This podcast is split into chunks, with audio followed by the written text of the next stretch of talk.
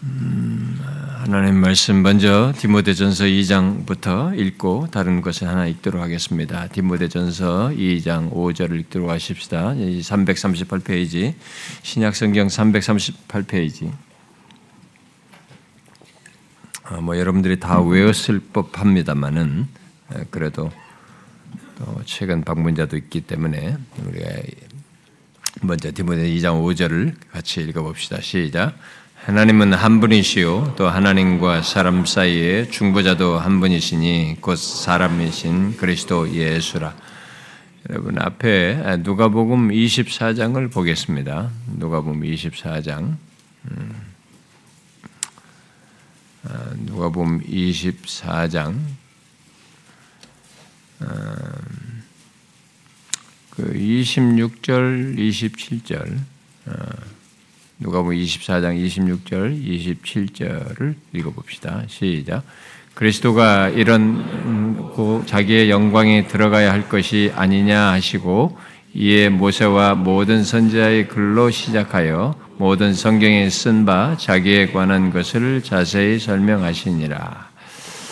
아, 여러분 뒤에 보시면 에, 뭐 제가 다 상세히 이게 말하지는 못하겠습니다. 아, 읽지는 않겠습니다만 여러분 뒤에 44절 이하에서도 어, 주님이 말씀하십니다. 여기서도 어, 내가 너에게 함께 있을 때 너에게 말한 바 곧 모세 율법과 선제의 글과 시편에 나를 가리켜 기록한 모든 것이 이루어져야 하리라 한 말이 이것이라라고 하시면서 성경을 깨닫게 하시고 말씀하시는 것이 46절에요. 이같이 그리스도가 고난을 받고 제3일에 죽은 자 가운데 살아날 것과 또 그의 이름으로 죄삼을 받게 하고 하는 회개가 예루살렘에서 시작하여 모든 족속에 전파될 것이 기록되었으니 이렇게 말씀하셨어요. 제가 좀 더 인용할 것이기 때문에 제가 미리 읽는 겁니다. 음. 자, 우리는 이 시간에 아, 예수 그리스도에 대해서 연속적으로 어, 살피고 있습니다. 아, 그런데 가끔 이게 연속적으로 시리즈의 말씀을 하다가 중간에 뭐 복음잔치든 무슨 뭐 어, 교회 절기든 뭐 제가 휴가를 갔든 뭐 이런 것으로 잠깐 끊기게 되면은 어떤 내용의 연결뿐만 아니라 어, 내용 연결 속에서 갖는 이 감동이 이렇게 아, 끊기는 어, 아쉬움을 갖게 돼요. 음, 우리가 지난 두 주 동안도 회심 제표와 추수감사절로 이렇게 말씀으로 계속 살펴왔던 것이 잠깐 끊겼는데 여러분 그거 이전에 전했던 말씀으로 연결해야 되는데 여러분 이전 말씀 기억하시죠? 아, 우리가 그리스도의 사역을 살피겠다고 하면서 어, 그리스도의 사역은 어, 이게 하나님이 육신이 되신 분 바로 이 한 위격에 신성과 인성을 지니신 분이 중보자로서 하시는 사역이다라는 걸 얘기했습니다.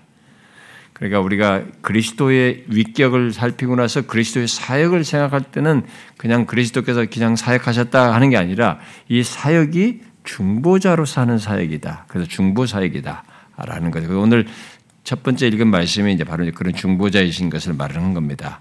중보자로서 사역을 하신 것이다라고 하면서 그 중보자로서의 사역을 성경은 구약에서부터 이렇게 기름 부은 사람들이 이제 세, 세 종류가 있었잖아요.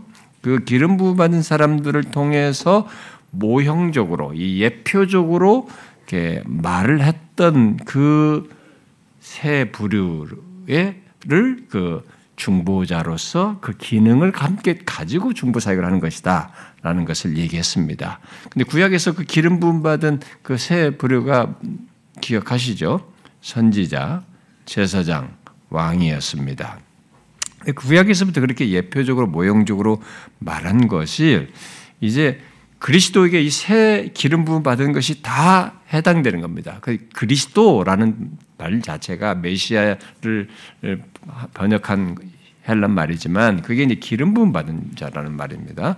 하나님께 임명받아 세움 받아서 기름 부음 받은 그런 이제 직임을 가지신 분이시죠. 어, 그래서 그런데 이 그리스도께서 구약에서부터 기름 부음 받은 그 세 부류의 그 직분을 자신이 다 가지고 있는 거죠.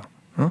그래서 어, 중보자로 세움 받아서 그 이 구약에서부터 예표한 그 새 직분 또는 기능을 다 가지고 중보 사역을 하시는 것이 그리스도의 사역이다라는 것을 얘기를 했습니다. 뭐 이것을 좀 더 정확히 말하자면 그리스도께서 어, 이 중보라 중보자라는 하나의 그 직분을 행하시는 데 있어서 선지자, 제사장, 왕 이 세 가지 기능이 거기에 내포되어 있다라고 어, 보면 되는 것입니다. 물론 우리는 이제 중보자로서 중보자라는 그 직임 또는 직분 속에 포함된 어, 선지자, 제사장 이 왕의 기능을 뭐 왕의 직분, 선지자의 직분, 이렇게 직분이라는 용어로 말을 해도 상관은 없습니다. 아, 어쨌든 중요한 것은 그리스도께서 어, 중보자로서 이 세 기능 또는 직분을 수행하실 때 그 세 가지는 어, 또는 그, 어, 그 직분은 모두 우리를 죄에서 구원하기 위해서 수행되는 직분들이다. 중보자로서의 그 새 직분을 수행하는 것이다라는 것을 앞서서 이 얘기를 했습니다. 자, 그리스도의 사역을 살피겠다고 하면서 지난 두 시간 동안에 서론적으로 이제 그런 것을 말했으면 이제 이제 그것에 이어서 이 새 기능, 선지자적 제사장 이 왕적 기능에 대한 그 직분에 대해서 하나씩 구체적으로 살피면 이제 바로 연결해서 자연스럽고 또 내용이 더 어, 어, 바로 연결돼서 유익하겠죠. 어, 그런데 그렇게 연결해서 바로 살피기 전에 우리들이 먼저 상고할 것이 있습니다. 그것은 본문에 그리스도께서 오늘 그 본문 디모데전서 2장 5절 말씀대로 하나님과 사람 사이의 중보자로서 이 세 가지 기능 또는 직분을 행하시는데 어, 오늘 두 번째로 읽은 누가복음 24장 말씀에서 말하는 것 어, 어, 바로 그 24장에서 말하는 그 두 상태가 있어요. 그 세 가지 기능을 중보자로서 세 가지 기능을 그 두 상태에서 행하셨고 행하신다는 사실입니다. 우리가 이걸 먼저 알아야 되는 거예요.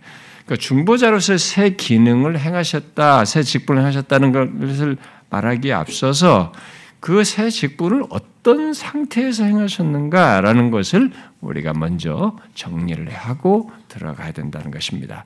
이 두 상태에서 하셨던 것인데 그 두 상태는 오늘 본문이 말하고 있어요. 그것을 제가 상세히 두 상태 각각의 상태를 상세히 말하면 시간이 많이 걸리기 때문에 오늘은 제가 거기에 대해서 먼저 서론적으로 얘기를 하고 두 상태에 대해서 각각의 상태에 대해서 좀 개략적으로 어, 하고 그다음에 새 직분을 새 기능을 연결해서 보도록 하겠습니다. 아, 그러니까 우리가 이제 그리스도께서 우리를 구원하기 위해서 중보자로서 세 가지 기능 또는 직분을 어, 한 상태에서 하나의 한 가지 상태에서 수행하지 않고 두 가지 상태에서 어, 행하셨고 행하신다는 것을 알아야 하고 이것은 우리의 신앙생활에서 항상 이것을 알아야만이 어, 그리스도의 중보 사역으로 있어 있게 되는 것을 내가 실천적으로 삶 속에서 나와 직접적으로 연관시켜서 부유하게 누릴 수가 있는 겁니다. 그래서 그걸 이제 정확히 알아야 될 필요가 있어요.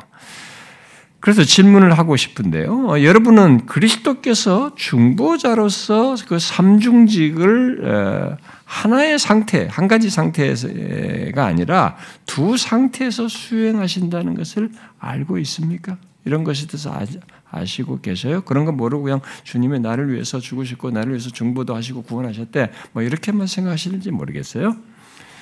아, 그래서 질문이 생겨. 그럼 두 상태가 뭔데요? 라고 이제 질문하겠죠. 아, 그것은 예수님께서 오늘 읽은 누가 보면 본문에서 말한 것입니다. 하나의 상태는, 한 상태는 고난 받는 것으로 말씀하신 것입니다. 그 뭡니까? 낮아진 상태예요. 우리가 흔히 비하라고도 말합니다. 비하의 상태라고도 하죠. 바로 그리스도의 낮아지신 상태이고 또 다른 상태는 자기 영광에 들어간 것으로 말한 것, 결국 높아지신 상태를 얘기하는 것입니다.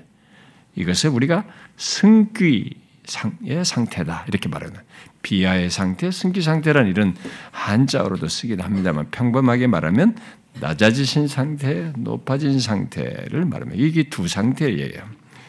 그러니까 하나님이 육신이 되어 중보자로서 삼중직을 수행하실 때 그리스도께서는 바로 이 두 상태를 갖고 경험하시는 것 속에서 그 삼중직을 행하셨고 중보자로서 행하셨으며 행하시고 계신다는 것을 말하고 있는 것입니다. 바로 낮아지심과 높아지심의 두 상태 속에서 말이죠. 아, 우리는 그리스도께서 중보자로서 사역하실 때 갖고 행하신 이 삼중직에 대해서 구체적으로 살피기에 앞서서 음, 그리스도께서 중보자로서 그 직분 기능을 어떤 상태에서 행하셨는지를 먼저 어, 아는 것이 필요합니다. 음, 그래서 각각에 대한 이해를 연결해서 해야만이 그리스도의 중보 사역, 나를 위한 중보 사역이 더 명확해지죠. 아, 그리고 너무 놀라운 은혜인 것을 알게 되는 것입니다. 아, 성경은 아, 이 땅에서 이 땅에 육신을 입고 오신 하나님이 우리를 구원하기 위해서 중보자로서 삼중직을 수행하시며 가지신 그 두 상태에 대해서 하나님이 육신이 되어 어, 오시는 첫 순간부터 부활 승천하여 영광 가운데 계시는 것까지 연결해서 말을 하고 있는데 바로 그것을 역사적인 사실로 아니 지금도 계속되는 역사적인 서사로 얘기를 하고 있습니다. 아, 그것을 흔히 아, 요약적으로 말하는 것이 바로 본문에서 예수님께서 말씀하신 것이에요. 이런 표현으로 요약적으로 말하는 것입니다. 아, 자신이 고난받는 것과 영광에 들어가는 것으로 말하는 두 상태인 거죠. 어, 주님은 어, 뒤이은 말씀에서 그 같은 사실, 곧 자신이 낮아지신 상태와 높아지신 상태에 대해서 모세와 모든 선자의 글로 시작하여 모든 성경이 곧 앞서 기록된 구약 성경이 그, 그것을 말하고 있다, 쓰고 쓰여 있다라고 하셨습니다. 우리는 그것을 실제로 구약의 예표적인 인물들을 통해서도 보게 되고, 뭐또 시편 같은 경우에서 건축자의 버린 돌이 성전의 모퉁이 돌이 되는 것을 말한 것에서도 어, 보게 되고요. 또 특별히 선지자들에게서 선지서들에게서 더 구체적인 내용들을 보게 되는데 대표적으로 이사야 선지자가 이사야 52장 13절부터 어, 53장 어, 끝절까지 해서 여호와의 종으로 오셔서 우리를 구속할 일, 음, 바로 구속하실 분, 곧 그리스도께서 사람들에게 버림받고 어, 간고를 많이 겪고 멸시를 당하고 징벌을 받고 고난을 당하는 것을 말을 하고 좀 더 구체적으로 도수장으로 끌려가는 어린 양과 털 깎는 자 앞에 잠잠한 양같이 입을 열지 않고 곤욕과 신문을 당하고 살아있는 자들의 땅에서 끊어지는 어, 그런 낮아짐, 죽는 거죠. 낮아지심을 이게 먼저 쭉 얘기하죠. 예언적으로. 그러는 낮아지심이 있을 것이라는 것을 말하고 난 뒤에 이어서 높아지심에 대해서도 예언적으로 말을 하죠. 이렇게 말하죠. 내가 그에게 존귀한 자와 함께 몫을 받게 하며 강한 자와 함께 탈취한 것을 나누게 하는 나누게 할 것이다 라고 하면서 그 높아지심을 얘기를 합니다. 그런데 그것이 이제 역사 속에 그렇게 예언을 하고 구약에서부터 예수님이 지금 다 그게 나의 낮아지심과 높아지심을 두 개의 표현으로 얘기하면서 다 성경 구약에서 말했다라고 했는데 실제로 구약에서 이렇게 말했단 말이에요. 근데 그게 실제로 역사 속에 어떻게 됐어요? 그대로 드러났죠. 그것을 어, 사도 바울이 그리스도의 두 상태에 대해서 가장 좀 디테일한 게 요약적으로 말한 것이 역사 속에 성취된 것을 말한 것이 빌립보서 2장이잖아요. 빌립보서 2장에서 그걸 증거하죠. 원래 근본 하나님의 본체이신 하나님께서 자기를 비워서 어떤 모습으로 오셨는지를 바로 얘기를 하죠. 종의 형체를 가지사 사람들과 같이 되셨고 사람의 모양으로 나타나사 자기를 낮추시고 죽기까지 복종하시는 것. 바로 십자가에 죽으시는 낮아지심을 그 비하 상태에 처하셨다라는 것을 말합니다. 그런데 그게 전부가 아니라는 거죠. 그리고 이어서 이사야가 예언한 대로 하나님이 그를 지극히 높여 모든 이름 위에 뛰어난 이름을 주사 하늘에 있는 자들과 땅에 있는 자들과 땅 아래에 있는 자들로 모든 무릎을 예수의 이름에 꿇게 하시고 모든 입으로 예수 그리스도를 주라 시인하게 하시는 높아지심, 그 승기 상태를 말을 하고 있습니다.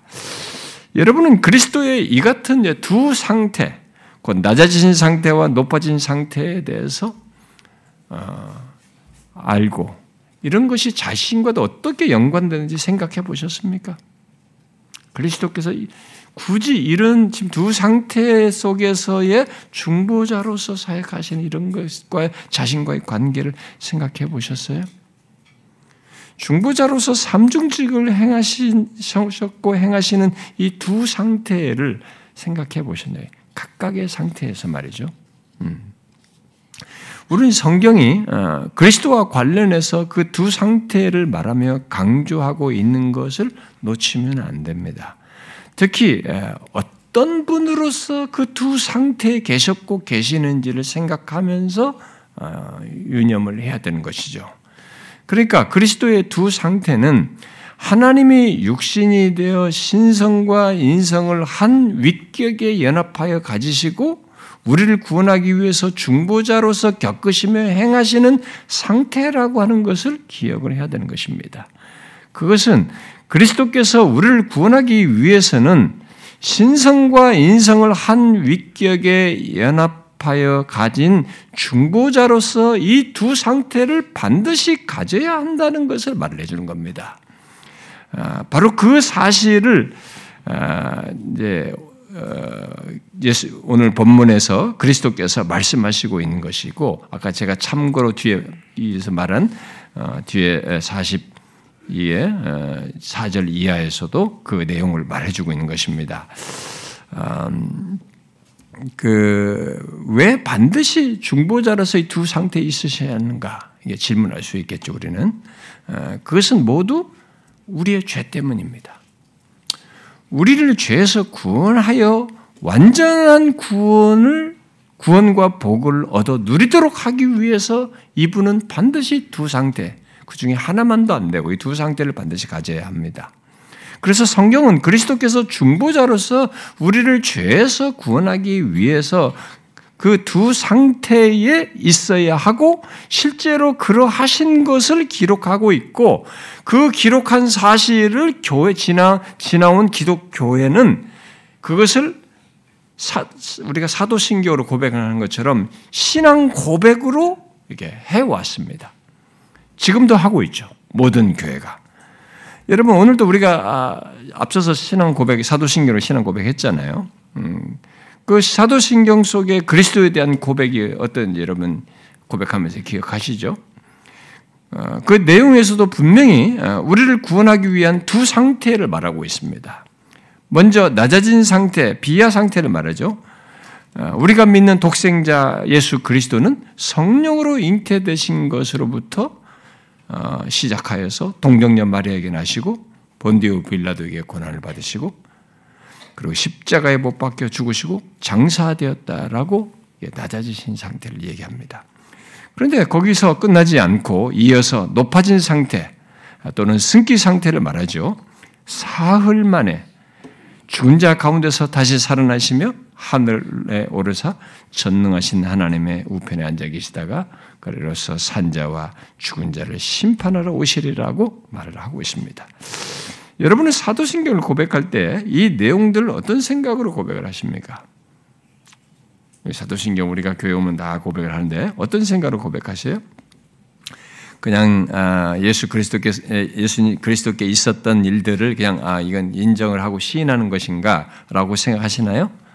아니죠. 우리는 그 내용을 고백할 때 우리 앞으로도 제가 이 새 직분을 상세하게 살핌으로 좀 더 여러분들이 명확해지겠습니다만 하나님이 육신이 되신 분, 바로 한 윗격의 신성과 인성을 연합하여 가지신 우리의 중보자께서 우리를 죄에서 구원하기 위해서 낮아진 상태에서 중보하시고 높아진 상태에서도 중보하신다는 것을 생각해야 되는 겁니다.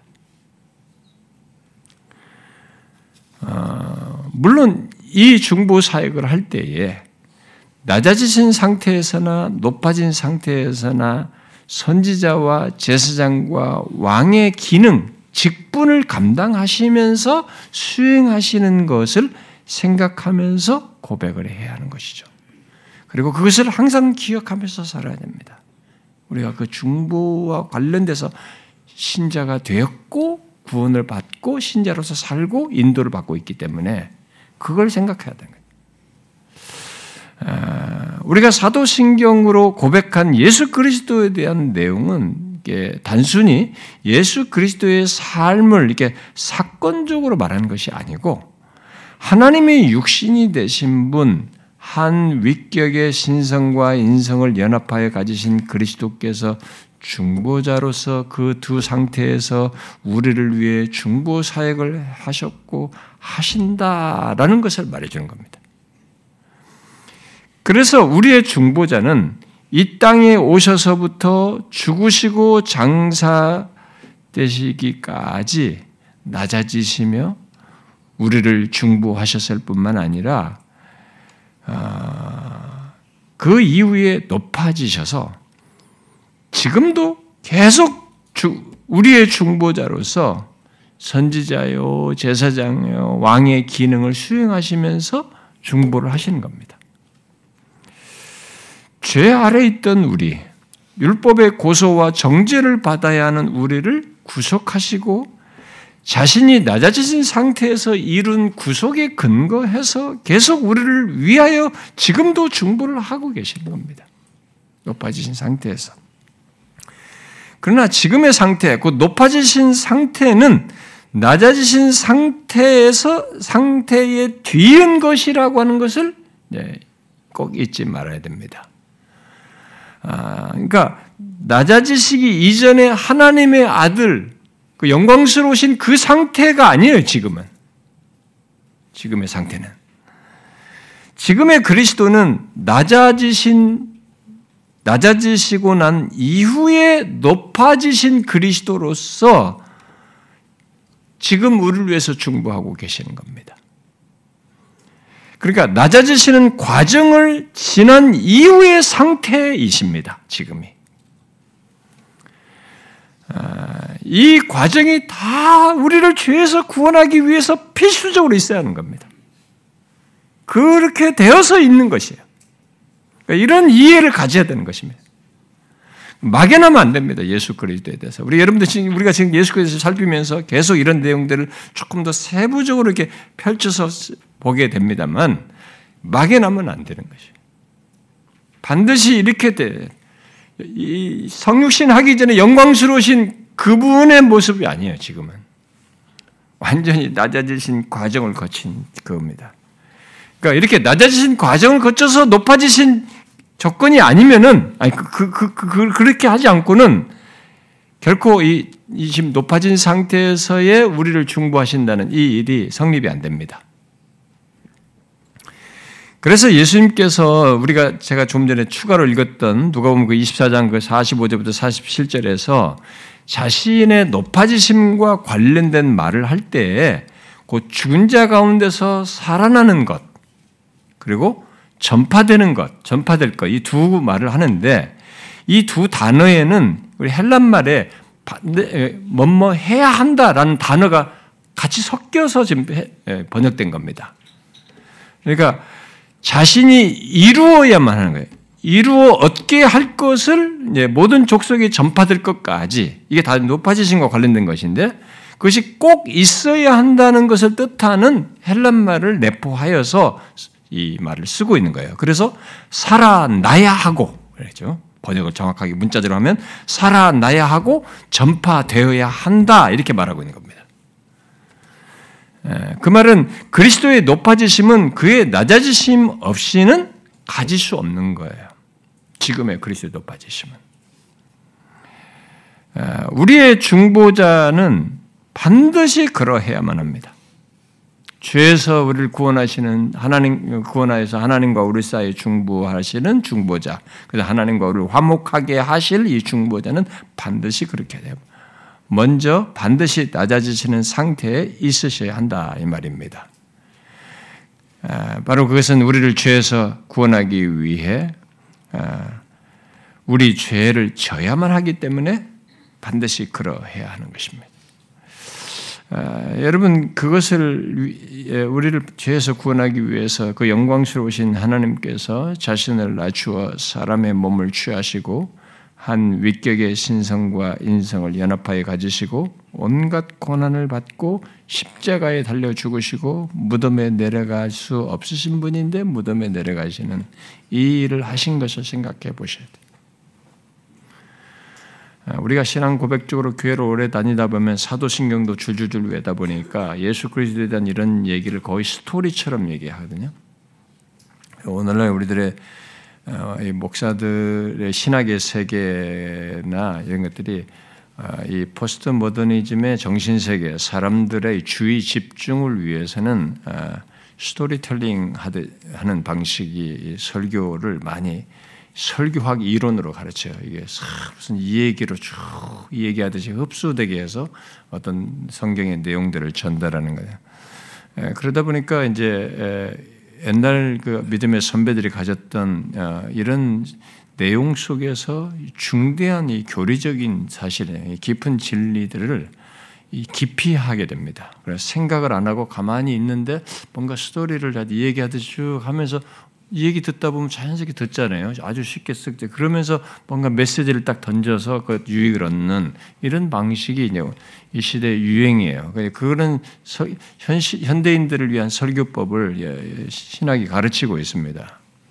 그러다 보니까 이런 것들을 다 놓쳐요. 이런 걸 생각을 안 합니다. 현대인들은 더 생각을 안 하려고 하거든요. 예, 감각적으로 나는 가만히 있을 테니까 나를 자극시켜주고 나를 듣게 만들어줘봐. 나는 오늘 그냥 피곤하고 힘들고 세상에 지쳐 있는데 힘든 나를 좀 위로해주고 나를 좀뭐 이렇게 채워줘봐라고 이렇게 생각하는데 그러니까 그런 사람들에게 그런 게 적절한 필요에 맞춰주는 이런 얘기를 해서 설교를 하는 것이 오늘의 설교예요. 그 미안하지만 그것은 성경과 초대교회로부터 어, 교회 역사 속에서 바른 역사 속에 가졌던 것이 아닙니다. 그것은 어, 일종의 상품화하는 것입니다. 사람 비위 맞추는 것입니다. 여러분들이 지금 말하는 이 예수 그리스도에 대한 이런 것을 그냥 사도신경에서 쭉쭉 읽어 가지고 그렇게 됐다고 생각하시면 안 됩니다. 생각해 보셔야 됩니다. 어떤 분이 이렇게 하셨는지 반드시 가져야 하는 과정이에요. 근데 이분이 어떤 분이시냐? 우리가 앞에서 살폈듯이 하나님이에요. 하나님이 자신의 한 위격의 인성과 신성을 지니신 채 그렇게 낮, 낮추신 겁니다.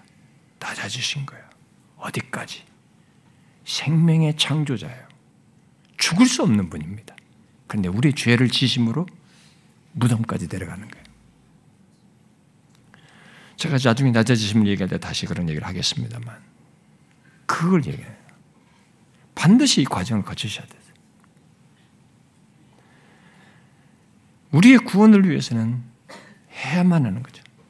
이것 없이 높아지시면 이분에게 존재하지 않습니다. 하나님이 일단 우리를 구원하기 위해서 육신을 입고 이렇게 오신 이상, 구원하겠다고 하는 뜻을 가지시고 그 실행하는 이상, 반드시 이 과정을 지나야 돼요. 거기서 그런 뜻만 가지고 점법해가지고 높아진 상태에서 우리를 중보하고 뭐 구원하는 이런 일은 불가능해요. 있을 수가 없는 겁니다. 반드시 여기에 있어야 낮아지십니다. 낮아진 상태에서 또 우리를 위한 중보자 하셔야 되는 거예요. 중보자로서. 그 낮아진 상태에서도 그새 기능을 감당하면서 중보를 하셔야 된다 이 말입니다. 이렇게 먼저 이러하셔야만 했기 때문에 성경은 이 같은 순서를 어, 아주 빈번하게 얘기하죠. 어, 다양한 표현으로. 바울이 예배 사장에서도 땅 아래 낮은 곳으로 내리셨던 그가 땅 아래 어, 낮은 곳으로 내리셨던 그가 하늘 위로 오르신 자가 된 것으로 이렇게 말합니다. 이, 이, 이 과정이 있어야 돼요. 이것을 로마서 1장에서는 육신으로는 다윗의 혈통에서 나셨고라고 말한 뒤에 성결의 영으로는 죽은 자 가운데서 부활하사 능력으로 하나님의 아들로 선포되었다는 말로 증가하고 있습니다. 디모데서 3장에서는 그가 육신으로 나타난 바 되시고 육신으로 나타난 바 되셔야 돼요.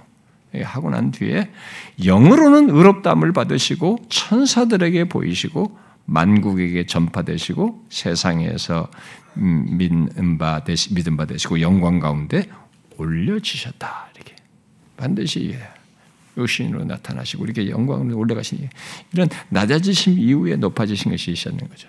히브리서 기자도 이 장에서 예수를 말하면서 죽음의 고난 받으 죽음의 고난을 받으, 받으심으로 말미암아 그 영광과 종기의 관을 쓰신 예수라는 표현을 쓰고 있습니다.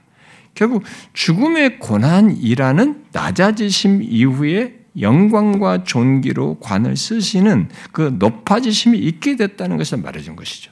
그런데 히브리서 기자가 우리 중보자 그리스도께서 이 순서가 순서로 있게 된 그 두 상태를 말하면서 강조하는 것이 있죠.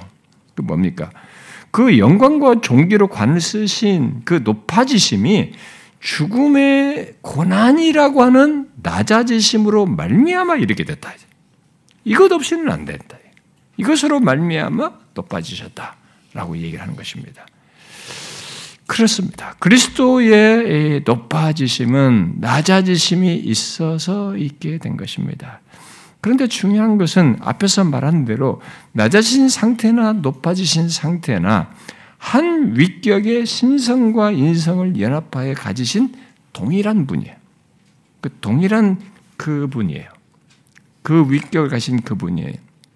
하신 겁니다. 그러니까 성령으로 잉태될 때부터 고난당하시고 어, 그 죽으시고 부활 승천하여 지금 보좌 우편에 계시고 산자와 죽은 자를 심판하러 다시 오실 때에도 똑같이 처음부터 끝까지 한 위격의 신성과 인성을 연합하여 가지신 그리스도이시다라는 것입니다. 그러니까 낮아진 상태에서뿐만 아니라 높아진 상태에서도 그렇다라는 것입니다. 아, 제가 이렇게 말하면 어, 다 아는 건데요. 이걸 부정하는 거예요. 이걸 부정하는 신학들이 계속 있었고 가르침들이 있었기 때문에 지금 제가 이 강조해 주는 겁니다. 아, 앞에는 다르고 앞에 다르게 다르게 해석하기 때문에 아니라는 거죠. 우리의 중보자 그리스도는 똑같이 신성과 인성을 한 윗격에 연합하여 가지시고 우리를 위한 중보 사역, 곧 선자와 제사장 왕으로서의 사역을 하셨고 하시고 계십니다. 우리는 이 사실을 항상 기억하며 살아야 되는 거죠. 우리의 중보자 그리스도께서 하나님이 육신이 되는 처음부터 끝까지 낮아진 상태에서뿐만 아니라 높아진 상태에서도 선자와 제사장 왕의 왕으로서의 그 어, 사역을 통해서 계속 우리를 중보하신 거예요. 그러니까 이 땅이 낮은 상태에서도 우리를 그렇게 중보자로 중보하셨고 그 새 기능을 발휘하면서 높아진 상태에서 그 중보자로서 새 기능을 발휘하면서 우리를 중보하고 계신다 이 말입니다. 바울은 바로 그, 그 그러하신 우리의 중보자, 구원주, 중보하시는 이 주님을 기억하면서 어, 자신에게 실제적으로 그 중보자가 얼마나 자신의 현재 삶에서 얼마나 강력한지 예, 그것을 이제 예를 들어서 로마서 8장 같은 데서 말하자니 뭐 제가 요한일서 2장도 많이 이 얘기를 언급을 했습니다만 바울의 예를 들자면 바울이 로마서 8장에서 얘기하지 않습니까? 누가 정죄하리요? 누가 정죄하리요? 죽으실 뿐 아니라 다시 살아나신 이는 그리스도시니 낮아지시고 높아지신 그리스도시니 그는 하나님의 우편에 계신 자요 우리를 위하여 간구하시는 자이시니라 중보하시는 겁니다. 예, 죽으시고 다시 부활하신 낮아지시고 높아진 조건에서 우리를 위해 중보하시는 겁니다. 그래서 그 어떤 것도 나를 이 의롭다함에 대해서 이 흔들 수가 없다. 이 완벽한 중보자 때문에 이 땅에서도 죽으심으로써도 중보하신 선자와 제사장과 왕으로서 중보하신 뜻뿐만 아니라 지금 높아지셔도 이 중보자로서 선자와 제사장 왕으로서 나를 중보하시기 때문에 이 의롭담을 얻는 것을 흔들 수가 없다. 예수 믿는 우리들이 다 그렇다는 것입니다. 그러니까 그렇게 견고한 것입니다. 그러니까 구원이라고 하는 것이 예수 믿는 사람의 구원이라는 것이 쉽게 설명하는 거죠. 우리는 그냥 퉁치듯이 말이죠. 간편하게 생각하지만 이렇게 여기서도 낮아진 상태에서도 중보자로서 삼중직을 행하셔서 우리를 중보하셨고 높아진 상태에서도 중보자로서 삼중직을 수행하셔서 우리를 중보하시기 때문에 우리의 구원이 그렇게 어마어마하다라는 걸 얘기하는 겁니다. 누가 정지할 수 있느냐 이제. 정지할 수 없다. 그러므로 묻고 싶습니다. 여러분은 그리스도께서 낮아진 상태에서뿐만 아니라 높아진 상태에서도 동일하게 그분 바로 한 위격의 신성과 인성을 연합하신 바로 그 그리스도께서 우리를 위하시고 중보하신다는 것을 알고 있습니까? 여러분들은 그것을 알고 의식하면서 그 혜택을 받고 있다는 걸 알면서 사, 살고 있습니까? 이 땅에 계실 때 인성만으로 중보하지 않았어요.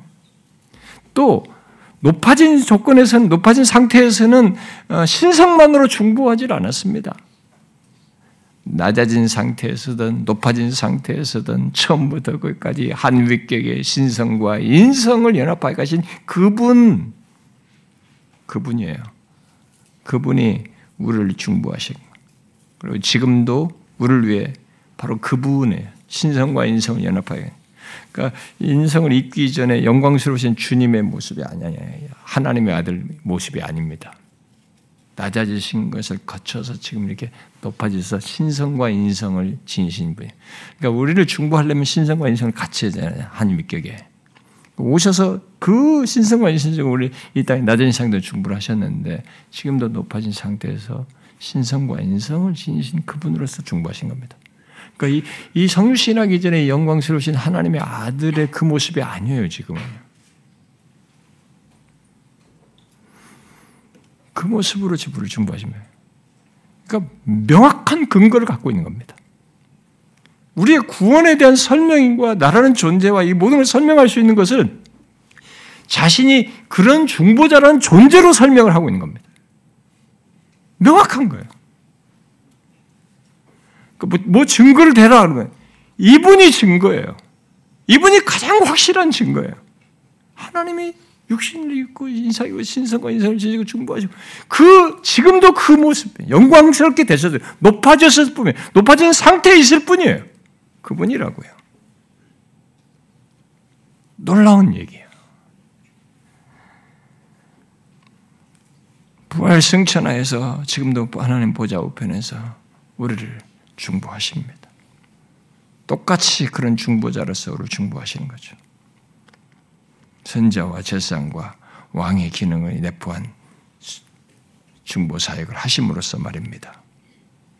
그래서 우리는 그리스도께서 그 두 상태 속에서 중보하셨고 하시는 것을 따라서 죄에서 구원을 얻을 필요를 아는 것에서부터 곧 내가 얼마나 가망 없는 죄인인지 아는 것에서부터 시작해 가지고 마침내 죄 삼을 받고 의롭담을 얻어 죄 아래서 자유함을 얻어 살고 그리스도의 다스림 안에서 보호를 받으며 사는 것. 이런 것들이 모두 그리스도께서 두 상태에서 삼중직을 수행하기 계시며 중보 사역을 하기 때문에 가능한 얘기입니다. 그냥 저절로 된 게 아니에요. 웰럼이라는 사람이 우리의 중보자 대신 그리스도께서 삼중직을 행하신 것으로 인해서 있는 이 같은 일에 대해서 이렇게 말했어요. 그리스도의 삼중직은 어떻게 죄로 말미암아 하나님에 대한 우리의 지식 이게 이제 선지자과 관련되죠. 또 의로움에 대한 우리의 바람과 행위 제사장직과 관련되죠. 또 주에 대한 우리의 항복과 순종 이건 왕과 관련된 것이죠. 이 모든 것이 망쳐졌는지를 보여준다. 그런데 하나님의 영광스러운 은혜로 감사하게도 그리스도의 삼중직은 어떻게 그리스도가 하나님의 최종 계시인지 그리고 우리의 칭의를 이루고 이 세상에 하나님의 통치와 나라를 가져오는 분이신지를 보여준다. 그랬어요. 그러고 나서 뒤에 이렇게 덧붙입니다. 성경은 그리스도가 성육신한 성자 하나님으로서 우리의 큰 선지자, 제사장, 왕이라는 바로 그 이유 때문에 그리스도를 유일무이하고 완전 충분한 구원자로서 제시한다.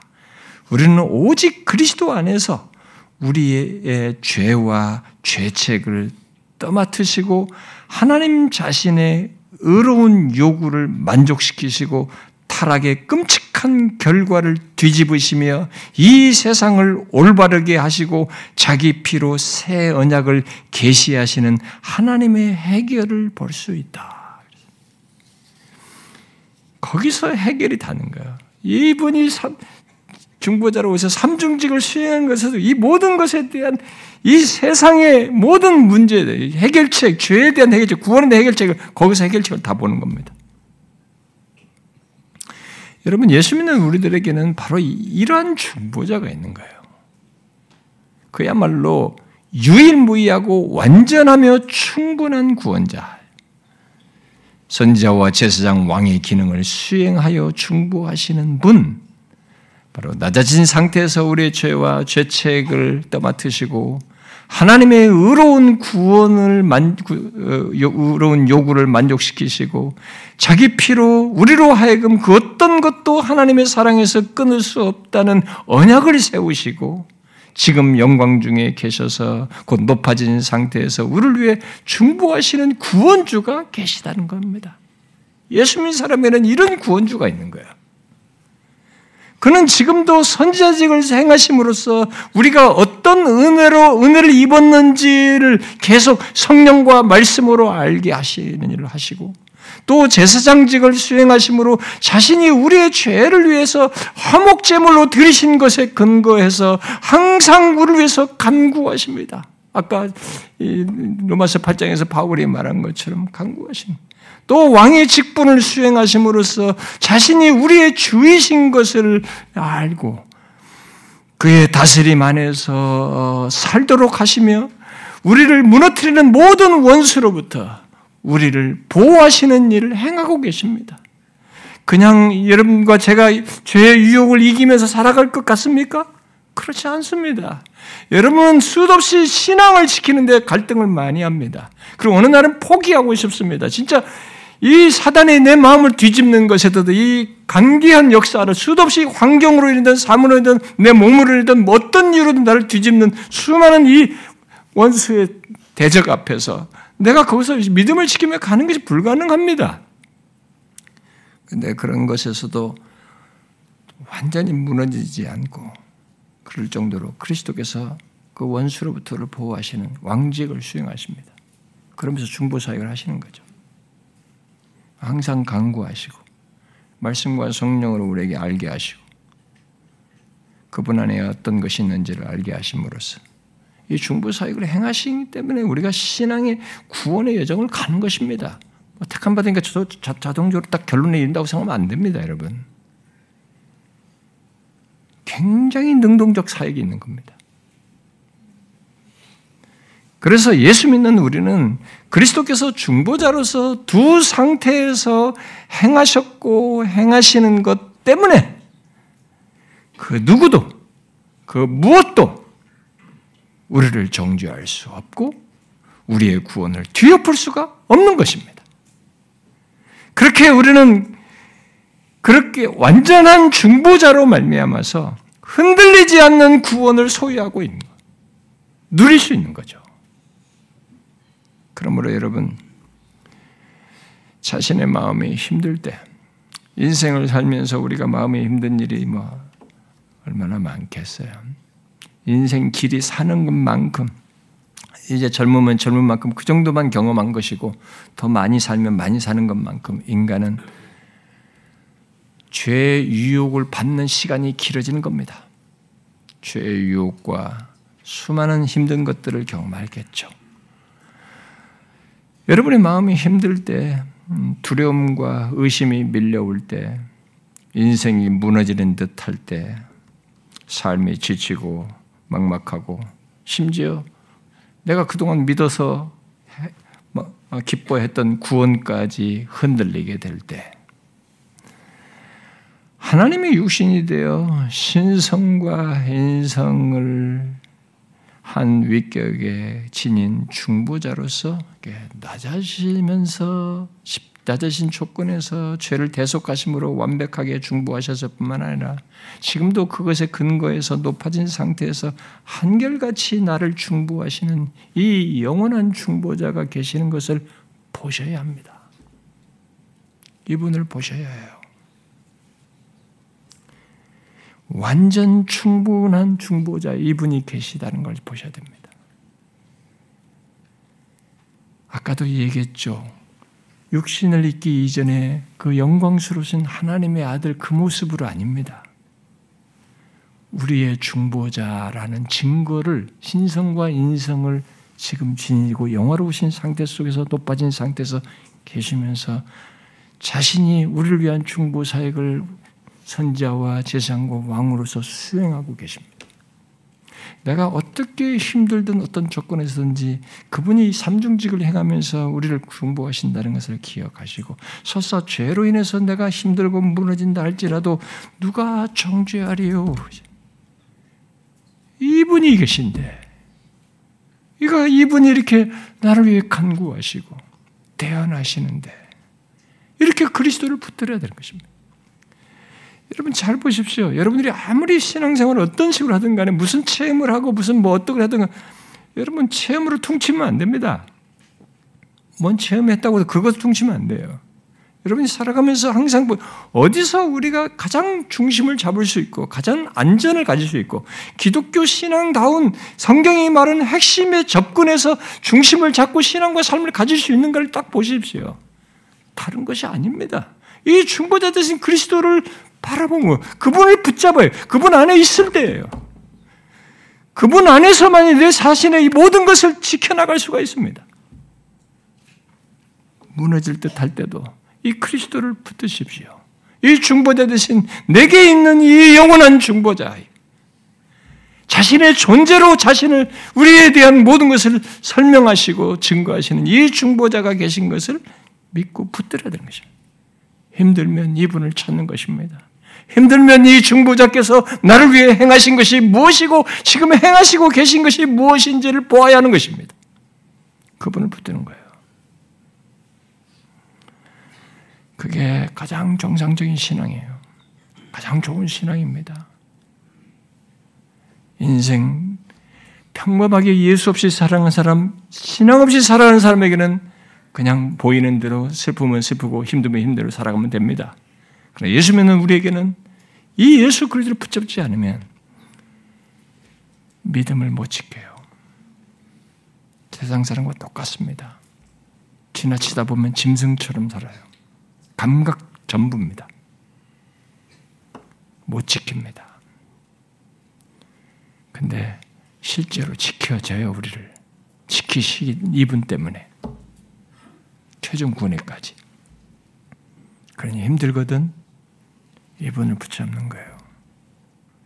내게 이 영원한 중보자가 계시다.